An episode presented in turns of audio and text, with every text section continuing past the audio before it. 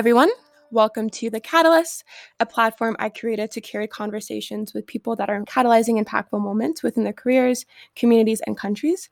As I always seek to interview the most interesting and inspiring people around, I'm happy and honored to welcome today's guest, the fabulous and ever illustrious Kim Heirston.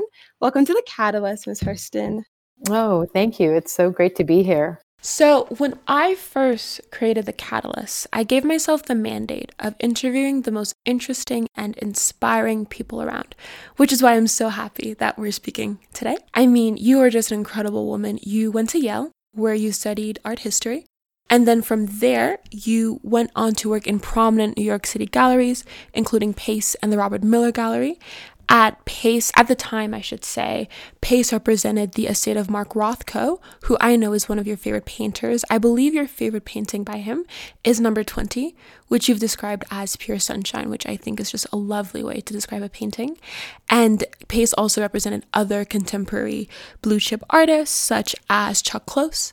And at Robert Miller, you engaged closely with the work of Louise Bourgeois as well as Joan Mitchell. And after working for these galleries, you went on to establish yourself as an independent art advisor, founding Kim Heirston Art Advisory. In the earlier years, you placed works by then emerging acclaimed artists such as Richard Prince, Cindy Sherman, Jeff Koons, and Damien Hirst. Over over the time over the years, the advisory has expanded to include modern and post-war masters such as Pablo Picasso, Mark Rothko, Francis Bacon, and Andy Warhol. So for my research, it has really been clear to me that you've been establishing yourself in the art world for some time now. And before we talk about the incredible things you've done in your industry, I would love it if you could talk about your journey. I mean, how does one go from studying art history to rising to the level of influence and status that you find yourself occupying in the art world today. Thank you for your wonderful introduction. Um, I would just like to say how much I've enjoyed listening to The Catalyst during these days in coronavirus quarantine. Every episode is a wellspring of inspiration. So well done, Audrey. Uh, one thing that I think is very curious uh, is that there is no um, bar to entry to becoming an art advisor. Uh, there's no um, exam or there's no license. And I think that's a bit of a pity. I always remember a colleague um, at the Museum of Modern Art recounting a story about uh, how he was taking a, a prospective board member through the museum. And uh, this collector was with his art advisor. And as they were walking through the many treasures of MoMA uh, and some of the highlights of the collection, uh, this particular art advisor, for instance, didn't recognize a famous felt suit by the mythic German artist Joseph Beuys.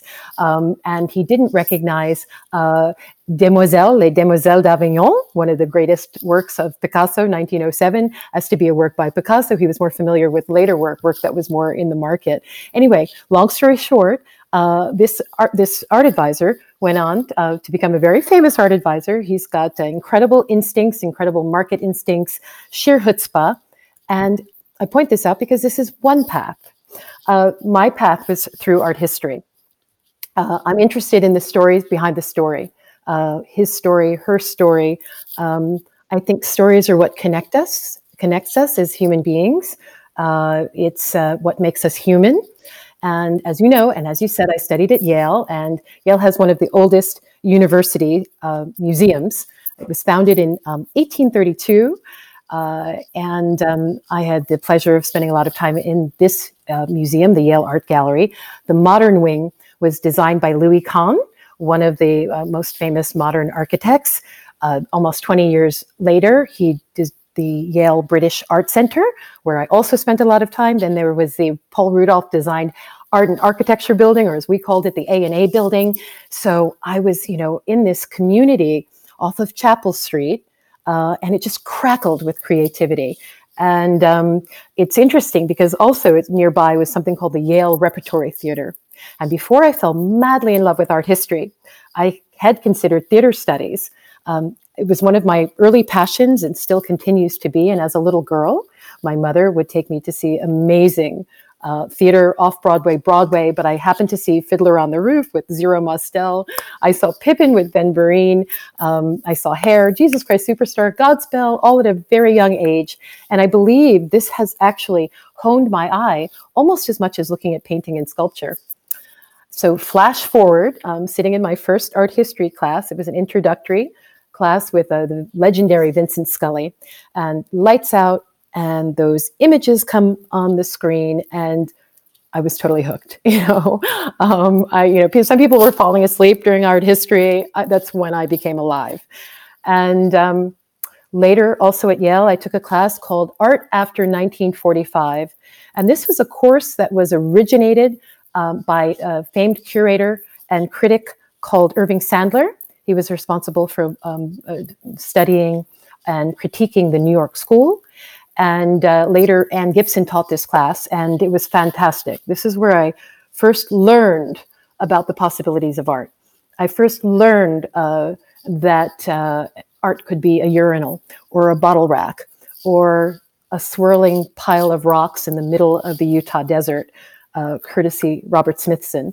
Um, this was mind blowing because I just remember this enormous sense of freedom, uh, the fact that art could be just about anything uh, and everything, as you actually have, have said.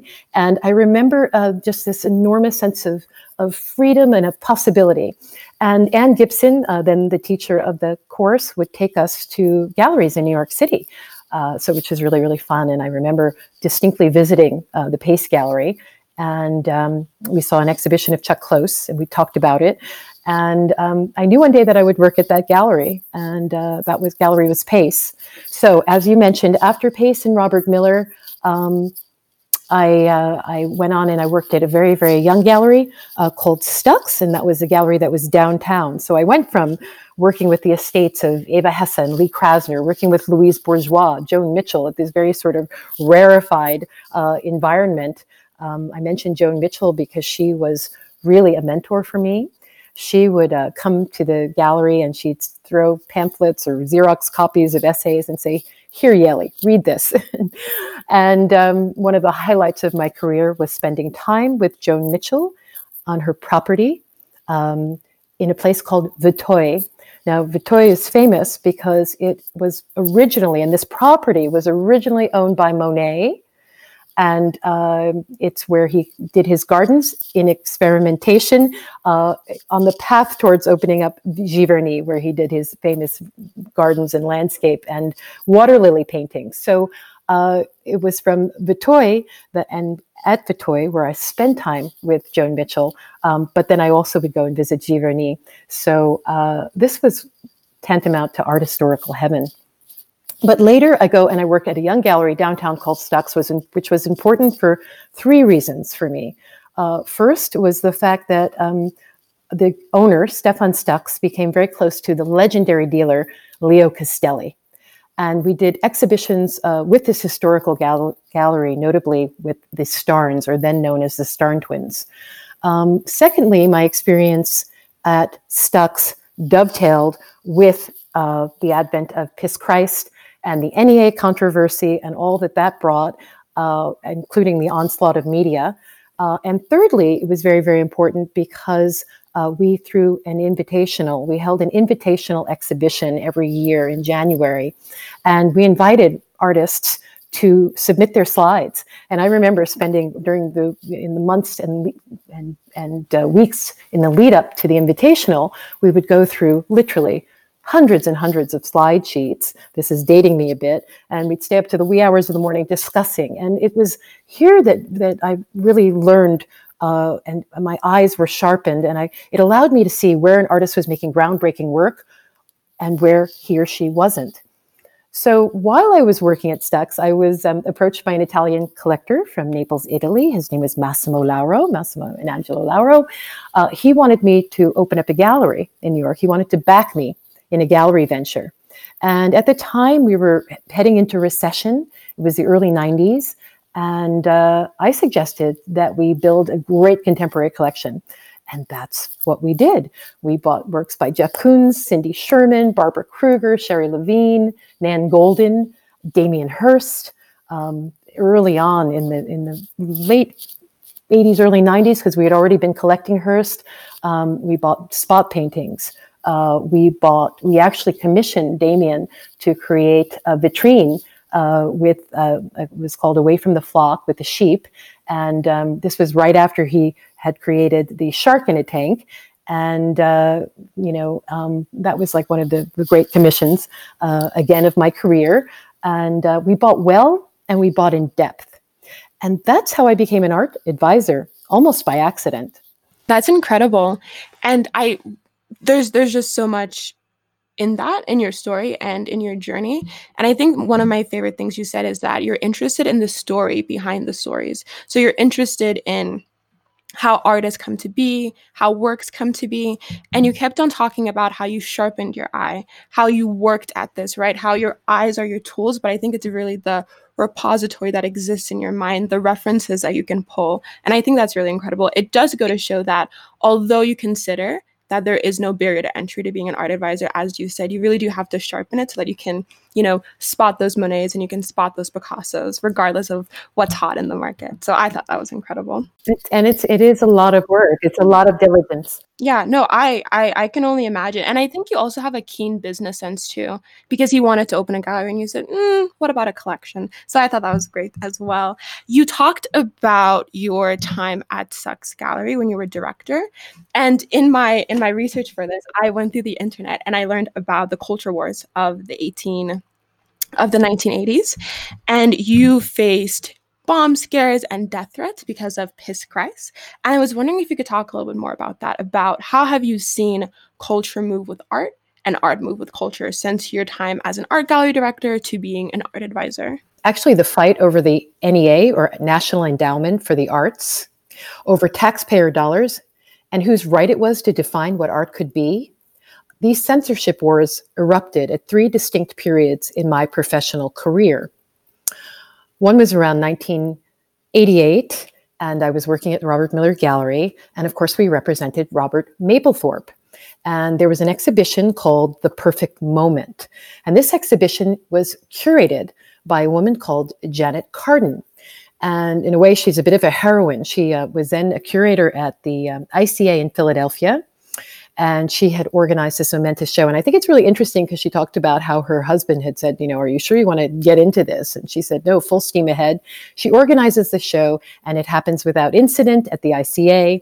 It then goes to Chicago, also well received. And then it's planned to go to the Corcoran Gallery or Corcoran Museum uh, of art in Washington, D.C. There, uh, the person in charge is a woman called Christina Orr Cahall, and she uh, became afraid of the storm that was to come, and she decided to kill the exhibition, which created an enormous backlash. And um, and then at some point, the show was meant to go on to the CAC in Cincinnati, Contemporary Art Center in C- Cincinnati. The director there was a man called Dennis Barrie, and when he decided to actually uh, go forward with the show, uh, he wound up being arrested on charges of obscenity and child pornography. Um, this was because he uh, part of the exhibition, The Perfect Moment, included something called the X Portfolio, which were uh, scenes that contained graphic um, sadomasochistic imagery, as well as there were images of two young girls uh, uh, that were exposed. Uh, but of course, the most infamous image was the man in a polyester suit. Um, and this, again, created an incredible uproar. Uh, in the end, Dennis Barrie, the CAC, was vindicated, and um, that was just another sort of notch on the art world belt of, of greater acceptance.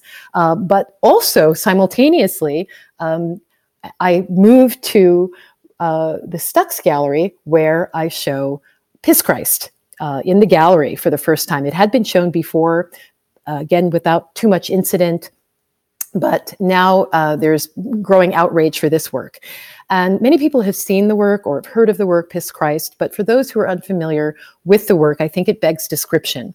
Um, Piss Christ is a plexiglass vitrine, a very well crafted vitrine, which was filled with the artist's urine. Submerged in this bodily fluid is a plastic crucifix that measured about 12 and a half inches. The setup is dramatically backlit the actual plastic figure of Jesus is relatively small, but the resulting composition, he, the figure of Jesus looms quite large. This graphic description doesn't begin to describe the glorious colors achieved by Serrano, explosive golden orange hazes. Uh, the colors are almost Rothko like. They remind me in some respects of the attempts that Gothic artists and architects wanted to achieve by the inclusion of a rose window, this glorious light coming through. And so it was all about luminosity. And, um, but I think Andres really was grappling with his Catholic upbringing. He was a lapsed Catholic, but he was trying to make sense of the church's teachings, uh, this idea of separation of body and spirit. And in a, in a way, he saw this image as a way to merge the two. Uh, he was also making a statement about the commercialization of religion. But Andre actually rever- revered crucifixes. Um, he had a collection, and when you would visit his studio, they were all uh, crucifixes from all periods, uh, from antiquity to the present. And, um, you know, it was a form that he absolutely loved. Uh, so I think it's, it's, uh, it's unfair that people describe the work as a crucifix thrown in a jar of piss. That's really not what the work was. And um, for anybody who actually came in and looked at the at the actual photograph, they were usually mesmerized and, and conceded that it was a work of great beauty. So you know, later I, um, as I mentioned, I worked quite closely with the work of, of Damien Hirst. I knew Damien early. I knew Dave, Jay Jopling. Um, Jay Jopling was a young dealer before he had the, the gallery White Cube. Uh, it's one smaller version started off on Dover Street. It was a sort of closet of a space. Um, but while I was uh, spending a lot of time in London and getting to know uh, these artists, I had visited the famous Freeze exhibition, not the Frieze Art Fair, but the Freeze exhibition that had been curated, I believe, in 1988 by Damien Hirst. And it was his work, but it was work of others. And it really uh, gave an extraordinary insight into the artist's soul. I mean, I can remember that exhibition as though it was yesterday. It was in the Surrey docks, and I got lost and I didn't know my way around. And I ultimately ran into a great collector, um, a woman called Janet de Botton. And uh, thankfully, like an angel appearing out of nowhere, she pointed me in the right direction for the exhibition. But that show, like, etched a tattoo on my brain. I, I was it was so amazing. I feel like I, I can see it as we're talking. And um, you know, I felt that I understood the artist in his choices, not only in his work, but in his choices. He unveiled himself, and from then on, I was smitten uh, with his work. So when the Sensation exhibition came to the Brooklyn Museum uh, in the late 90s, it started in 1997. This was um, an exhibition of the works owned by then mega collector Charles Saatchi. Charles Saatchi uh, was an advertising figure and he knew how to get attention. And this extraordinary work uh, introduced to America, although I had already been introduced to the YBAs or Young British Artists and amongst the artists, of course, Damien Hirst, Tracey Emin, Marc Quinn, Sarah Lucas, Gary Hume, and Chris Ofili. Now, this time, the offended political figure was then Mayor Rudy Giuliani. And the source of Giuliani's ire uh, was the Holy Virgin Mary of 1996. And this was a fabulous work with a glittering gold background, which sort of alluded to early Sienese Madonna paintings. And uh, Chris added a little hip hop spirit to this. He collaged images of um, blaxploitation films, and in some cases, women's body parts like behinds. And um, he, he, he was trying to speak to a younger audience. He was trying to contextualize this for a younger audience. So then there was the elephant dung. There was one mound which uh, was a surrogate for one of her breasts and two other mounds on which the painting was propped. Well, Giuliani uh, described the work as utterly blasphemous. Uh, I think he called his practice, Ofili's practice, disgusting. Um, of course, again, Giuliani was completely unaware and closed to the context. Context is everything, context is king. Uh, Ofili grew up in Manchester, but was of Nigerian descent. Um, in parts of Africa and India, animal dung is sacred material. The artist also had just come back from Zimbabwe. He was thinking about nature. He was thinking about Mother Nature. And also, I might add, um, he was thinking about elephants, uh, which are uh, the animal kingdom's supermoms. You know, they have this incredible memory, they can s- smell their offspring from far away. And of course, they have this incredibly long gestation period. So they're really uber moms. And these were all of the ideas that I believe were going into Chris's work, but again, um, hit a lot of closed minds. Um, I think it's interesting. Ofili was an altar boy, and all of the artists uh, in question at the um, center, epicenter of the controversy, were actually raised Catholic. And of course, many had given up their uh, uh, practice of Catholicism, but were still grappling with the issues and engaged uh, profoundly with the, the, the, notions and the teachings. Uh, but all three were also engaged with creating absolute beauty. So you had asked me, Audrey, how the art world has changed. Uh, the art world has changed unbelievably. It is so much more multicultural, so much more multifaceted. You know, I remember the line from another former mayor, uh, Dinkins, it's a gorgeous mosaic now. It's so global. And the art world has become much more accepting and open than it was when I first entered uh, its sphere. The credit goes to so many people, I couldn't even begin to name them. There these wars, these culture wars, uh, uh, so many warriors um, like Robert Miller who showed artists who would be uh, deemed as uh, embracing a queer aesthetic. He showed many women. He showed artists of color, including uh, Jean-Michel Basquiat. Uh, I cannot uh, mention, not mention Thelma Golden's seminal Black Male show that was held at the Whitney in 1994. Uh, there were other Whitney biennials that had great impact in terms of opening the floodgates of multiculturalism.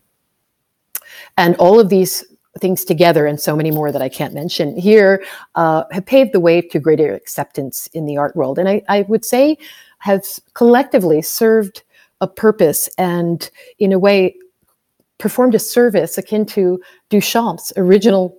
Uh, in 1917, use of the urinal and saying, you know what, this is art, and collectively these actions these exhibitions, these warriors um, did the same thing. They opened up what the definition of art could be.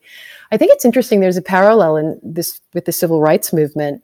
Um, that movement provided a template for women's rights. The 60s civil rights movement provided a, a, game plan in a way for women's rights in the 70s and for gay activism uh, in the 80s, 90s. And uh, that right goes right up, if we really think about it, to Obama. We watched Obama we witnessed Obama evolve on the issue of gay marriage. Um, and I think in the art world or American art world, in the American art market, it was the queer aesthetic, particularly the work of Mapplethorpe, that led to greater acceptance of women and artists of color, uh, both aesthetically as well as in the marketplace. So I think also want to make a point here that prior to Mapplethorpe, photography wasn't even considered a fine art. It was considered totally commercial or something that had to do with fashion or selling. Um, it was not considered in the realms of fine art as it is today. So again, that was a big, big door um, opened by Mapplethorpe and his practice, and also partly the controversy. Um, I have to add too, it was Mapplethorpe Serrano, along with Cindy Sherman, Thomas Struth, Andreas Gursky, Thomas Ruff. They all led to this change uh, in terms of understanding photography to be a genuine media. And that opened the way to video. But again, going down another entire path. Um, so, what does greater inclusiveness look like? Um, well, we can first talk a little little bit about uh, women. I wish I just had so much more time. But anyway, recently I participated in a conference at Columbia entitled Women in an Inclusive Economy, hosted by the Nobel Prize winning economist Edmund Phelps.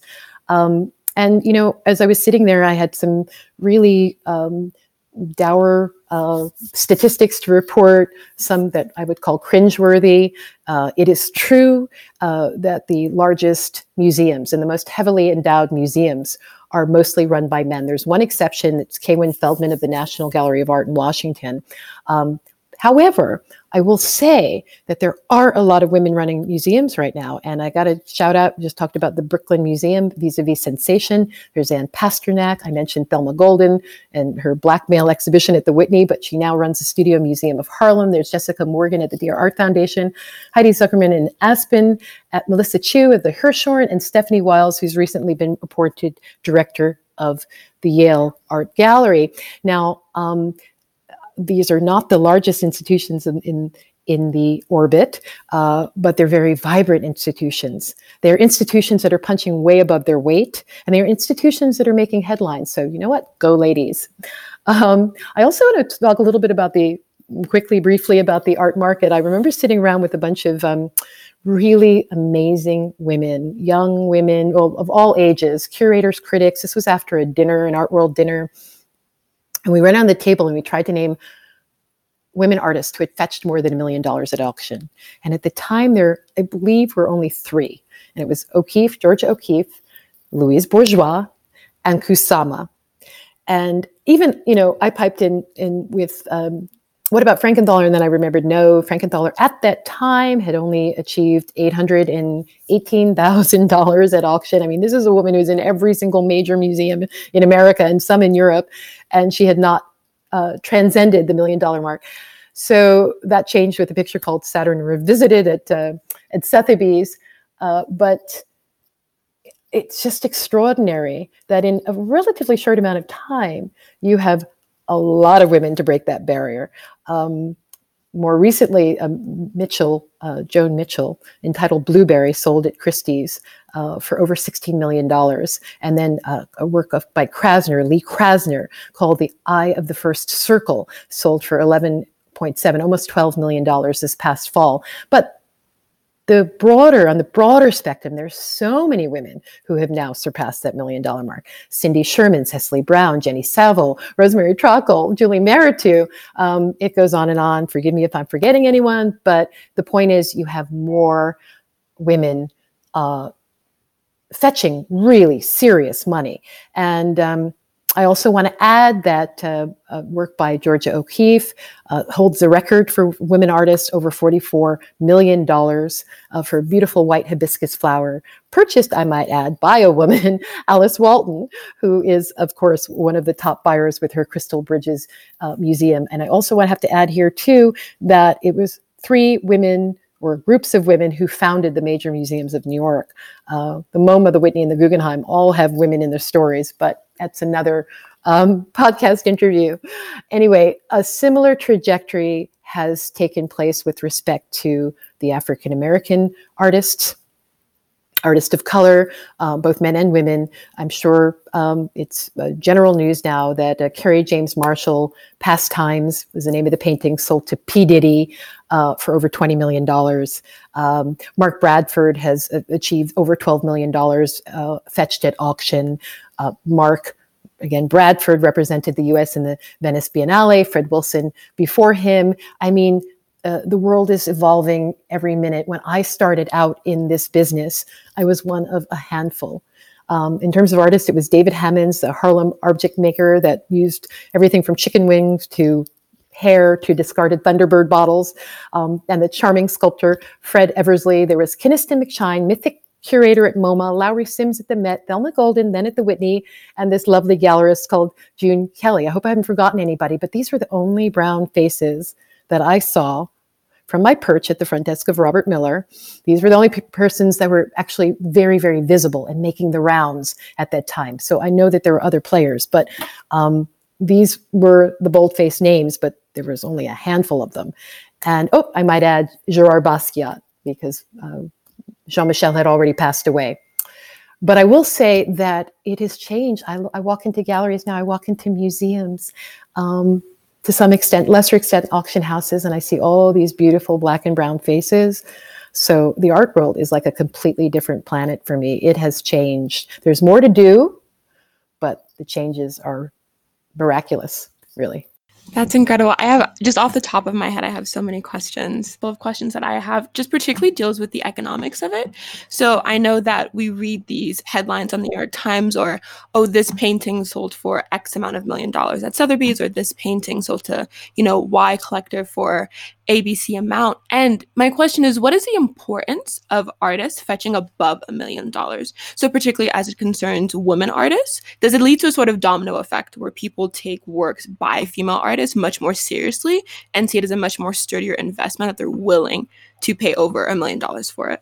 Well, that's a really terrific question, Audrey. You know, uh, what is a million dollars? You know, money is is a thing that that uh, that uh, is ever fluid uh, amounts of money. I mean, look at look at the um, this, the Dow Industrials right now and uh, and the stock exchange. You know, it's uh, going up and down in the middle of a coronavirus. You know, and what does it really mean? So it's largely psychological. That million dollar barrier.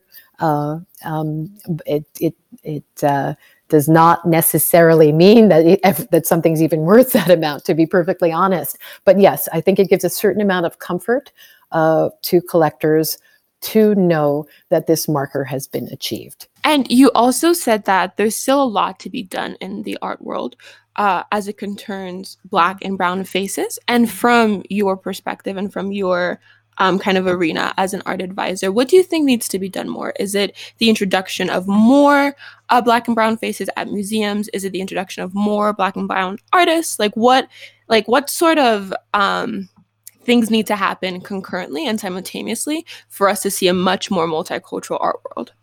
Yeah. Well, again, it is moving towards multicultural. Uh, so I have to say that emphatically. I go to openings and I said, I'm like, I'm, I'm just astonished. And it, it's not necessarily uh, uh, turnout for a black artist, um, but uh, I think, I think, you know, seeing is believing. Uh, the presence of more people willing. Uh, and the more you see, the more you're, the, the more the path seems open. Um, so to that, I say, uh, uh, be seen, be heard, and um, also be right. um, conduct whatever uh, position you might hold in the art world or in, in any world. Um, conduct it with dignity, you know, be right. because uh, because because we, we are held to a different standard and we are um, showing the way. So uh, I say more more of doing that and and more of doing it with the utmost dignity. With the utmost dignity, I really I really admire that, and I do I do agree and will agree that there is a different standard and that's why it's really important that women like you people like you can exist not only in the art world workforce but in just holding such a visible um, influence in your in your work in your life. So it's incredible that you have decided to be with us here at the catalyst and to share your wisdom and your truths. So thank you for being on the catalyst.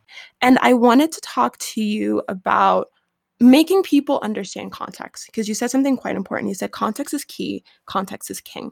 So when you have these you know works that are cutting edge a bit avant-garde a bit like if you don't really know the context you're not going to get it. How do you make people understand? Do you like write a little curator's note? Do you have a whole exhibition and really walk people through it? How do you understand? Mm-hmm.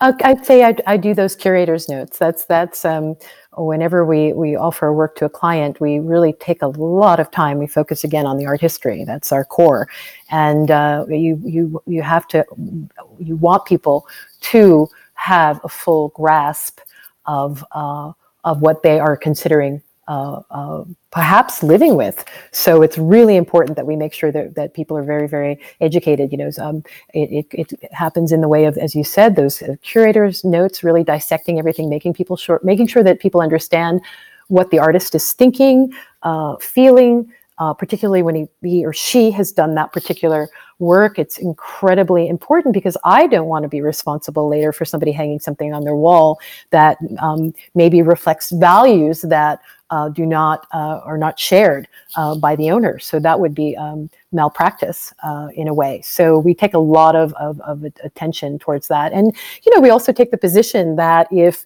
the work you know is in any way uh, uh, offensive or um, abrasive, you know, then then that's not the work for you, and that's okay. You know, I, I like for people to understand and make their own decisions and um, we leave a lot of room for that a lot of space for that. I love that. It feels like you play quite a personal role in your clients' lives. So, in a former, in another interview, you said that as an art advisor, you consider yourself part art educator, part interior decorator, you know, part financial advisor. You play such a dynamic role in people's lives when they come to you as an art advisor. So, I wanted if you could talk to us about what is a favorite aspect of yours of your job? You know is it picking the art? Is it tailoring the art to the client? Um, is it finding a piece of art from an up and coming artist? Is it making sure that your client is getting the investment they're looking for? What really gets you going as an art advisor Oh my goodness, um, almost every aspect of it. Uh, that's really the truth. But if I, I'll, I'll unpack this a bit. But um, I'd say if you're just the, my favorite parts are the study, uh, the initial study of a particular work, um, the art history that I find, you know, the absolute fascinating. Uh, what makes this artist tick? What made this artist tick when this artist put brush to canvas or uh, chisel to stone? Um, that's really exciting. And this, my second favorite all time, uh, is when the work comes home. You know, I love uh, the point of installation and uh, when the work is being unpacked and unwrapped and it's in its it's in its intended environment and um, seeing the work go up on the wall or seeing the sculpture maneuvered into place uh, when the work is in situ there's just this enormous uh, sense of, of gratification um, partly relief depending on how complicated the installation is but those are my, my two favorite parts but i enjoy every aspect. And I'll just, you know, go back to, um, you know, number one, as I said, education is the core of what we do. We want our, our clients to understand and have a basic grasp of art history and why a particular work or particular groups of works are important or why that artist is important or how they uh, created a new language. Um, and I always liken uh, uh, the, the um, creative act to creating a new language because it's something that you um, may never have heard before. You may be able to pick out a word or two or grasp it in the context of use. Uh, but the more you're exposed and the more you get familiar, then you start understanding. And first, maybe you only understand a couple of words, and then maybe you understand a sentence, and then, you know, eureka, you you really grasp the meaning. Uh, and and I think it's like learning language. But um, so my uh, goal is is that there's a basic fundamental grasp of art history. Uh, and um, I always uh, like to tell a story about a famous collector who's no longer on this earth. Uh, her name was Frances Dittmer, and uh, she was a dedicated wonderful collector. And I met her years ago when I was working at the Robert Miller Gallery. And I'll never forget, she walked into the gallery and we had a Louise Bourgeois show, an exhibition of works from the 40s and 50s called Personages. These were like almost totemic figures that stood in the gallery. And I loved to be there at night because I always felt like the, the, uh, these figures were part of like an opening or a cocktail party. They all had a different personality. And it was a magnificent exhibition put together by John Shime. Several galleries have done, and museums have shown them together as well. But um, Frances Dittmer uh, was a very tall, strong woman with short cropped hair, and she walked into uh, the gallery and she started pointing, I'll take this one, this one, this one, this one. and um, I was like, whoa, man, this woman's amazing. And we wound up chatting a bit. Anyway, fast forward many years later, almost 30 years later, I was spending time in, in Aspen uh, with my husband. He was um, training for the Leadville 100 race, and I was there quite a bit. And Frances had invited me to come see her collection. And I'd seen it at different places and different times, but um, her collection in Aspen. And this was a few months before she sadly passed away in a, in a plane crash. Uh, but um, I remember distinctly walking through her house, and she'd stop at each and every work and describe not only the art history, but how the work was made, its provenance, its condition, uh, and some anecdote, you know, uh, Cy Twombly told me this was his favorite work. Um, you know, Stingle, blah, blah, blah, mentioned this. And just every single work she knew through and through. And I've often said that um, I walked out of there thinking that I want each and every one of my clients, in theory, to have that sort of passionate love and knowledge for each and every work that they acquire. Now, not everybody has that aptitude, but that's my goal. so education, the curator part is really important because I want to know that all of the works together collectively tell a story. Um, that they link together, that they have something to say. That each I imagine that uh, you know when the lights are down and everyone's in in bed, that the paintings talk to one another. And so I like to have this sense uh, that there is some sort of cohesiveness um, to the individual disparate works in a collection. Uh, the analyst part, you know, that's due diligence. Um, I need to know what is happening in the market that makes this potential acquisition either a very, very good one or an extremely bad one. Now, that's from a, just a purely investment front. And a lot of people say, well, do, do people collect only for investment? And I, and I say, you know what? Um, there are people out there. Um, there are there is a term called speculator, and that's somebody who buys just to flip, to buy a work, and they know they're going to turn it around and sell it in six months to a year. Um, I tend not to work with uh, people who are speculating. I have no judgment whatsoever, but most of my clients want to live with their works, but they don't want to lose money. So they'd like to know that there is appreciation. They'd like to know that they're that they're gonna they're gonna put their money into a painting that they love, but down the line that painting is going to have a healthy appreciation. And um, you know, having said that, I there are some times where a work of art may be so personally appealing um, that is a work that you're going to hang in your bedroom and you're going to wake up in the morning it's going to create a smile. And in that case the work is priceless. And i make exceptions and sort of brush away uh, market analysis and say well you know what? That um, we can override those things because uh, this painting is going to change your life. So um, it's weighing all of that and understanding your client, knowing them well enough to understand what the objectives are. Uh, lastly, the interior decorator part of the uh, equation is I want the works to look beautiful in the home. Is your home a 60s modern glass filled home, maybe with no walls, and you want sculpture that's going to um, create a, a texture uh, in in this space? Um, do you have predominant glass? Are you looking outside at nature, as I am right now, and watching the birds in the water? And do you want to bring that into the into the house or reflect upon that? Maybe you want to go with more neutral palette, or maybe you want to pick up the blues of the sky or the green of the grass. So um, I'm always thinking about.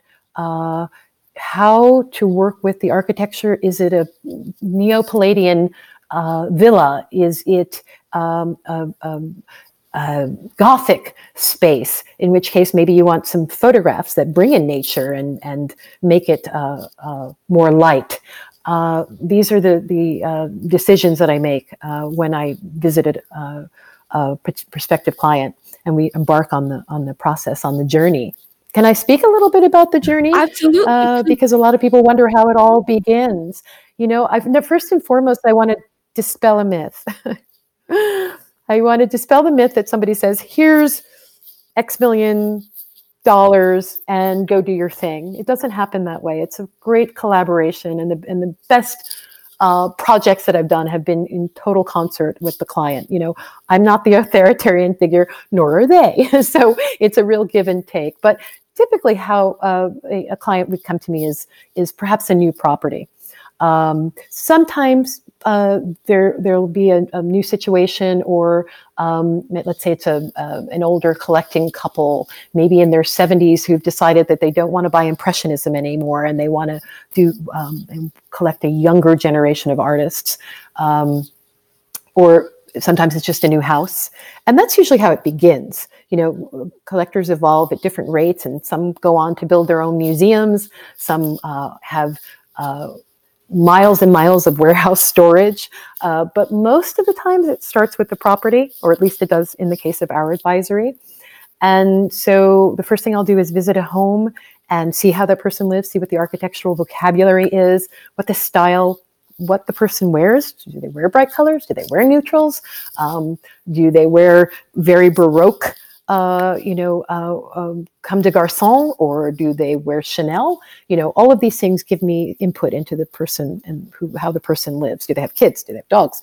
Um, so once we establish that and we walk around and maybe we talk about some key art spots, uh, impact walls, I call them, um, then the next step, phase two, would be actually going out looking at museums, uh, visiting museums, galleries, and all I do is take notes what people respond to. I ask some questions like, "Who's your favorite artist?" and "What's the best museum exhibition you've ever seen?" to try to kind of get a better sense of what their aesthetic leanings are. Um, and then we start to think about artists, identify artists. That would be step three: artists of interest. like who's could be in the budget, who might be out of the budget. How do we find a less expensive artist? Um, maybe you love Warhol, but that's not a possibility. So, who are younger generation artists who are in, working in the Warhol vein? And lastly, then assessing those market parameters. Um, but uh, again, after the entire process and we start to embark on the acquisition uh, of work, you know, nothing is, is more exciting than seeing that work come home. That's so beautiful, especially when it ends in the work coming home to the client. And I think what's really important for people to note is that, like you said, this isn't just, I'm going to take all this money and just go shop for art. This is this is analysis you know this is using my eye that you've trained over years and years of experience years and years of you know constantly looking at references to pull from it's work it's work and i think that when people look towards particular industries such as fashion such as art they only see the glamour you know they only see the art you know they see the beauty of it but but it is work and you put a lot of time into it which is just evident by your incredible position in the industry and i wanted to actually talk about your view of the industry. I know that you particularly care about topics of gender, particularly women in the art world workforce. So I wanted if you could just speak to us about the status of women in the art world workforce and how you've you know contributed to their progression as a private art advisor yes uh, well one of the ways in which i think i've contributed is uh, in the fact that i have hired a lot of women and we have this amazing uh, internship program uh, where um, we uh, have trained lots of lovely women, you know, such as yourself, Audrey. And uh, we that's something that has meant very much to, to me over the years. Uh, for for 27 years now, we've um, we've been taking on interns. So that's I think a very very uh, big part of what I do. I am also um, uh, very passionate about mentoring uh, young women. And um, when anybody ever says, "I'd love to talk to you about your your career," or "I'd like to get into the art world," um, I think it's very very important uh, not only to just talk to them on the phone. I will make a date for lunch or tea so I can actually spend time because I think it's really important to show up. And I have just this amazing, beautiful coalition rainbow of women who um, are either pursuing careers as art advisors in cities as, as uh, disparate as uh, uh, New Mexico to uh, Dubai. I have uh, women who are working in the top galleries or have worked in the top galleries, Gagosian, Pace, um, Zwirner, David Zwirner, uh, or working in, in, major auction houses, Christie's and Sotheby's. And I'm so proud of it. Uh, but I'm also, it's, it's, just an extraordinary resource. Um, I just did a, a, a deal with uh, one of my former directors who works at Sotheby's. Um, in the midst of this, in this very, very difficult time, uh, we um, just sold a, a work by uh, de Kooning. Um, and uh, she's just I just love to watch how she's grown. She's a terrific writer. She sometimes sends me still her essays, her catalog entries for auction works, and um, I'm, I'm, just very very proud. I will say also that um, years ago I was featured in um, Oprah magazine, O magazine, Oprah Winfrey's magazine, on two occasions, and I would have women uh, coming up to me in galleries, on the street, in restaurants saying, I really want to get into the art world, and how do I do that? And you've inspired me. Well, um, I just got chills thinking about one particular woman who, with whom I still keep in touch. And um, those words have really nourished and sustained me over the years. I'm very proud of that. And you are an inspiration. You are an incredible inspiration. And that's one of the reasons why I reached out to you.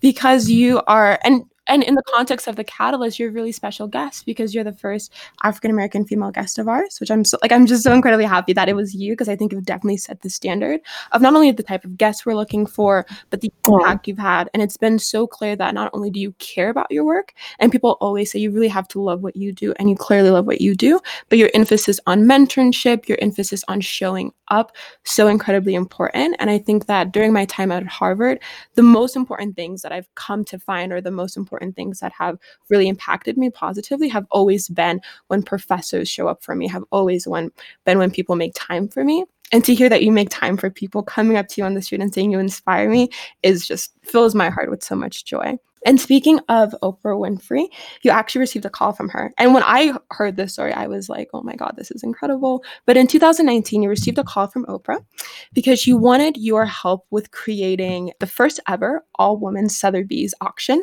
to benefit Miss Porter School.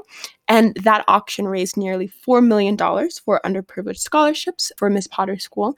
And I know that you are quite passionate about women in the art world workforce. So I wanted to ask you how do art lovers like myself and art professionals like yourself and art buyers and art curators, how can we become more conscious about women in the art world workforce? And how can we contribute to raising their status?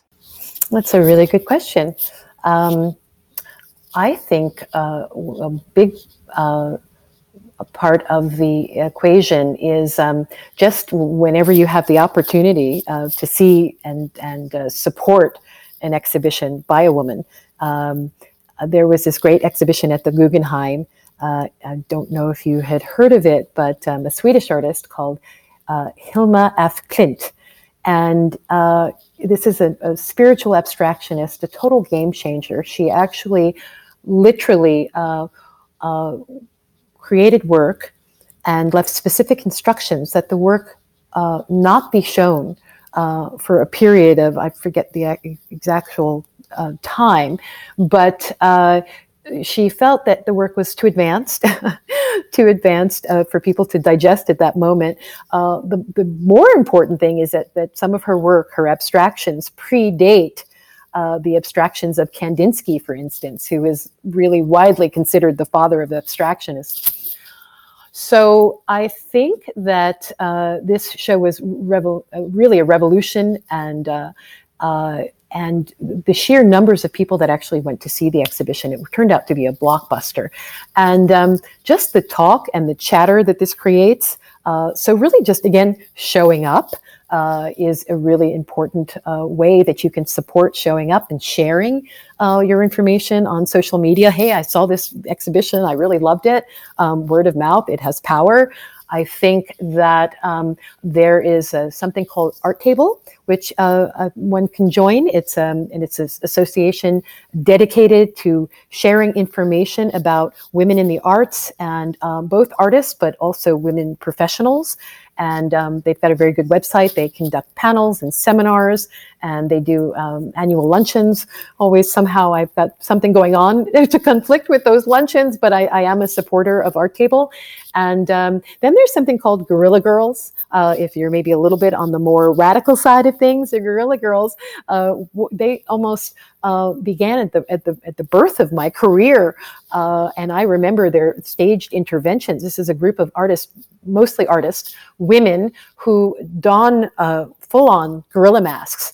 And in the mid 80s, I think they begun in 18, 1985, they would uh, stage interventions and go to a museum and create a ruckus and draw attention to the lack of women uh, um, who were represented by museums in the collections and in their exhibition programming. So I um, think that this is uh, uh, these are a few ways: uh, a do-it-yourself model, art table, and then a real uh, um, uh, more activist approach.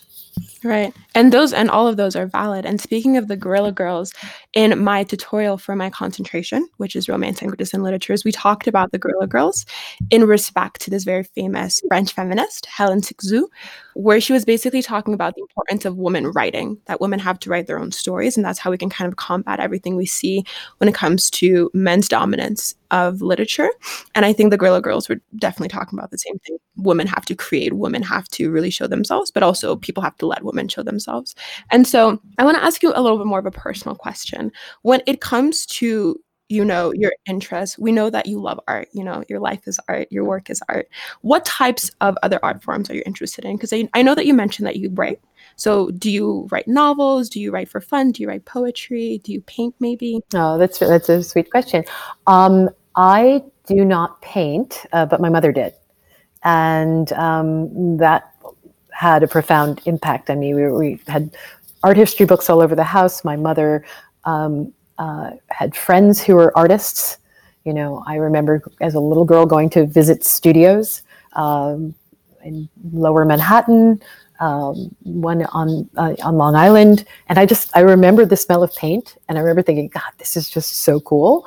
Um, my mother wrote poetry, um, and so uh, I understood. My mom also um, suffered from depression, and um, and I noticed that when she was uh, painting, that she was peaceful and calm and content.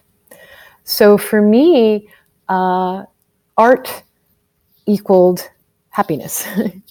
and uh, you know, I think this is this is really something at my core. I say now, like. Unfortunately, by the grace of God, I've, I've never had to, to, felt the need to take an antidepressant. But I say art is my antidepressant. Um, when, uh, let's say, a deal has gone awry, or um, I've suffered some personal, you know, bad news, or a friend is not doing well, uh, the first thing I do is I go to the Met and I'll pick a painting and just focus on that painting, or I will look at a sunny yellow Rothko on my computer screen at high res. And um, that really actually just has a, an enormously calming effect uh, on body and mind. And so I think that I believe in art's power to heal. And um, and these these are these are just sort of fundamental tenets of, of mine, and that's why I'm so passionate to share. But um, speaking about writing, I, I, actually am working on a book. so um, it's at its really early phases, uh, but it's a combination of, of, of, a book that's, we'll, we'll, talk about art, but art and travel. Um, all of the glorious places that art has taken me, um, where an artwork has summoned me. Um, uh, I'm very interested in, in, the, in the connection to the two. So I will, uh, for instance, talk about how I've been going to, to Venice for my goodness, nearly 40 years now, um, to see the Biennale in different ways. You know, first as a as a student, once with a, um, years ago with a former boyfriend, Italian boyfriend, um, and then right through to as a as a full on professional, and talk about the amazing exhibitions that I remember. Right now, I'm in the process of of writing about the experience of an incredible Joseph Kosuth. Uh, that was his signature. He's a conceptual artist, and his signature uh, neon wrapping around an ancient monastery on a private I- uh, island um, in surrounding Venice. And as you uh, approached this, we were going there for the opening and the dinner uh, that took place outside in the courtyard of this monastery. Uh, you're approaching at night, and the neon is uh, reflected in the water like so many phosphorescent fish and I remember like pulling up to this and being with a group of very sophisticated people, and we were just like, oh, our jaws were dropped and oohs and ahs, and it's it's very hard to uh, uh, surprise or uh, um, really uh, affect art world people because we're so used to seeing so many incredible things. But this was just jaw dropping, and um, uh, the the letters that are in neon are uh, the word water in many different languages. And it's just an amazing. So I'm, I'm trying to describe that. That's not easy to put down in words. It's not easy to talk about how the hair might stand up at the nape on the nape of your neck, or um, it's hard to describe what gives you goose flesh. But this did. And um, so I'm working on that. And then I, also in the book, another chapter will be spending time in Vétheuil with Joan Mitchell. Another uh, chapter will um, will focus on the purchase of an extraordinary work by Brancusi, a work called Sleeping Muse, a very beautiful work uh, uh, from the early 20th uh, century. This work happened to be included in the famed Armory Show, that Armory Show that took place in 1913 and introduced an American audience to the great masters of European modernism. And so it's got an incredible provenance, an incredible history. Anyway, I bought the work at Christie's and then had a slew of uh, phone calls and emails and people want, you know, who, where is the work going? Well, I couldn't say that. It was going to a private collector. Uh, but um, I did say two things. I said, uh, for me, modern sculpture begins and ends with Brancusi, and that I've always wanted to visit uh, the birthplace of the artist. And that unleashed another um, grouping of emails, and one was a, a, a, man called Radu Varia. He said, "Do you really want to come to Romania? And if you do, when? And I'm going to take you on a trip of a lifetime." So that launched this incredible uh, um, adventure, really, to see uh, Brancusi's birthplace in Hobița and to see the famous complex uh, endless column. So um, that is a book that I am working on right now.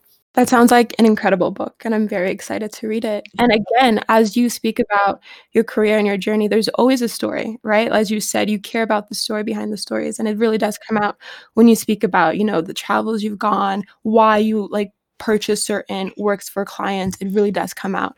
And you were talking earlier about art's healing properties. And as someone that grew up with a father that's an artist, so my father's a sculptor, he's a painter. I think he like creates some of the best stuff I've ever seen. Such an immense talent. He created a life-size bust of my mother of her face as like a gift for her. Mm. So I've always believed in art's ability to showcase love, right? How you can showcase you love something or someone through art, whether you create, you know, art in someone's image or you create art for someone. And I wanted to talk to you about your your greatest loves. So when it comes to your life and the incredible, incredible life you've lived, what have you loved the most outside of art? And um, when you when you think of love, what do you think? Oh my goodness. Um, my husband, my Australian husband, my Australian Shepherd puppy, uh, but on a broader uh, sense, um, God and nature. I love nature. I love being in nature. Um, I think that's uh, the greatest gift one can give oneself. Uh, so to that extent, um, I'm looking at a kayak. I'm going to go for a kayak later. Um, I uh, I like to sail. Uh, I used to ride. I don't anymore, but I'm thinking about getting back into it. So horses. So um, yes, that's the thing that people don't really know very much about me. That how profoundly connected I am to the natural world. Um, I uh, we have a house in uh, Bridgehampton on Long Island in the Hamptons, and we're quite close to the beach. We're on the bay, but uh, very close to the beach. And I literally walk uh, twice a day um, at sunrise or a little thereafter uh, and uh, always at sunset. It's uh, it's the way I start my day. And when I'm in New York, by the way, I walk in the park every day, not twice a day because usually I'm busier when I'm in New York. But um, uh, always every morning, I start my morning with a with a morning walk. I think it it clears uh, the mind. It it it it settles the soul, and it um, it also is a place where I sort of uh, work out the what I'm going to do for the day and uh, and how I'm going to do it. So, nature. nature. No, my mother, my mother is of the same belief. When my father was going through a bit of health complications, she wanted to redo the house. So in their bedroom, she added a balcony because she said this is what will heal you and it sure enough was exactly what healed him was being out in nature and because my dad's an artist he would look at the trees and like describe the color of the leaves as like juicy he's like oh that's such a juicy green and that would inspire him to do more art so certainly nature and art are two of my greatest loves as well and to end our conversation, again, I want to end on a bit more of a personal note. So, when it comes to the future, have you thought about your next act? And if you have, where do you see yourself in respect to your personal world and even your professional world? Hmm. Uh, the future right now is uh, is a little more complex than if we had uh, talked about this. Um, well, a month, six weeks ago, you know, uh, as um, a byproduct, uh, a result of this um, the coronavirus pandemic, uh, the question of how uh, the business of art will be conducted is is looming on everyone's mind. Um, what is the future of art? Uh, will be be art fairs in the way that we have experienced them? Auctions? Um, how will museums operate? So these are all questions that are that are very much uh, on my mind right now. So. Um, in fact, I've, I've been checking in with colleagues uh, literally every day. I'll, I'll call one or two colleagues and, and just we'll just talk and just uh, first to find out how they're doing, how they're faring in isolation, um, and then what are what are their thoughts? Not to not to conduct business, just to to really you know uh, hear uh, what they're thinking the future might hold. Of course, no one has a crystal ball, and most people are are very aware that that we do not know what the next steps will be. But in an art world that has been described as a treadmill, because there have been as many as 55 art fairs, that's over an art fair a week, and uh, where most of my colleagues are not in one place or not at home um, for a week or two at a time, uh, the art world is going to slow down for sure, and uh, and it may be picked back up again. But I have a feeling things are going to change, and it's really funny because um, years ago I was at a dinner hosted by a lovely, lovely South Korean gallerist uh, called Tina Kim, and it was to inaugurate their space in Chelsea. And I sat next to a gentleman whose name is escaping me right now, but he was a um, ran a design firm, and um, I said then, and this is I think 2015, that I wanted to usher in the slow art movement um, because things had gotten so sort of frantic. And you know, really, the core of what we do is to look at art. And let's face it, you know, um, it's not a film, it's not a novel, it's not even a, a listening to a symphony. Looking at a painting. Uh, is is is relatively a short time frame compared to other art forms. But, you know, somebody took days, months, years to complete the painting. Don't we owe it to that artist, alive or dead, to spend a little more time with that work? And so I am hoping that uh, there is a movement towards slowing things down a bit. Um, I am hoping that art looking, art viewing will come back more to the galleries and as opposed to the fairs where you've got to get through uh, you know 150 booths uh, in a prescribed amount of time i'm hoping that uh, people will spend a little more time more than the average i think is 30 seconds uh, and look more carefully and look more closely and give art its uh, its due um, but uh, in terms of what my future holds, and it's been something I've been thinking about, well, I guess since 2015, um, I do want to write more. I do want to curate more. And I want to take these extraordinary experiences that I have and share them with more people, obviously through digital means. Um, you know, I think I've been very privileged for over 27 years to work with, you know, titans of industry, celebrities, royalty, rock stars. And, um, we visited these fairs together, and I've uh, taken uh, my clients often on art pilgrimages. Um, and uh, I think now I'm going to try to find a way to take a wider audience. I want to take the world with me now, you know. So if I've been a boutique, you know, I'm ready to franchise, and I think that's that's the way my future looks. If I've been a boutique, I'm ready to franchise. To quote it's a quote right there. Incredible. I'm ready to franchise. I'm excited. I'm excited for your franchise. I'm excited for you to bring art to the masses. I think we need them. During this whole COVID 19 situation, people have definitely been noting that in our darkest hours, what we're turning to is art. You know, people are reading more, people are relaxing more, watching TV, and, and all of those are art forms. And so it really does go to show the importance of art. And I think that in our very capitalist society, in a society that values productivity, people sometimes don't value the productivity of art people sometimes don't value art for art's sake, as you said. We just kind of like want to look at something pretty and then look at something pretty again. So definitely bring it to the masses. We're, we're, we're ready for it, Kim. so, in wrapping up, I just wanted to remind everyone that art brings about empathy. Think about it. When you look at a painting, you're peering into the artist's soul. So, in my next act, I want to explore art as a catalyst for transformation and a vehicle for tipping the word towards compassion. I love that. And when you say a catalyst for a transformation, is it individual transformation or a collective transformation? I think we're on the path of collective transformation, but I think both, for sure, both.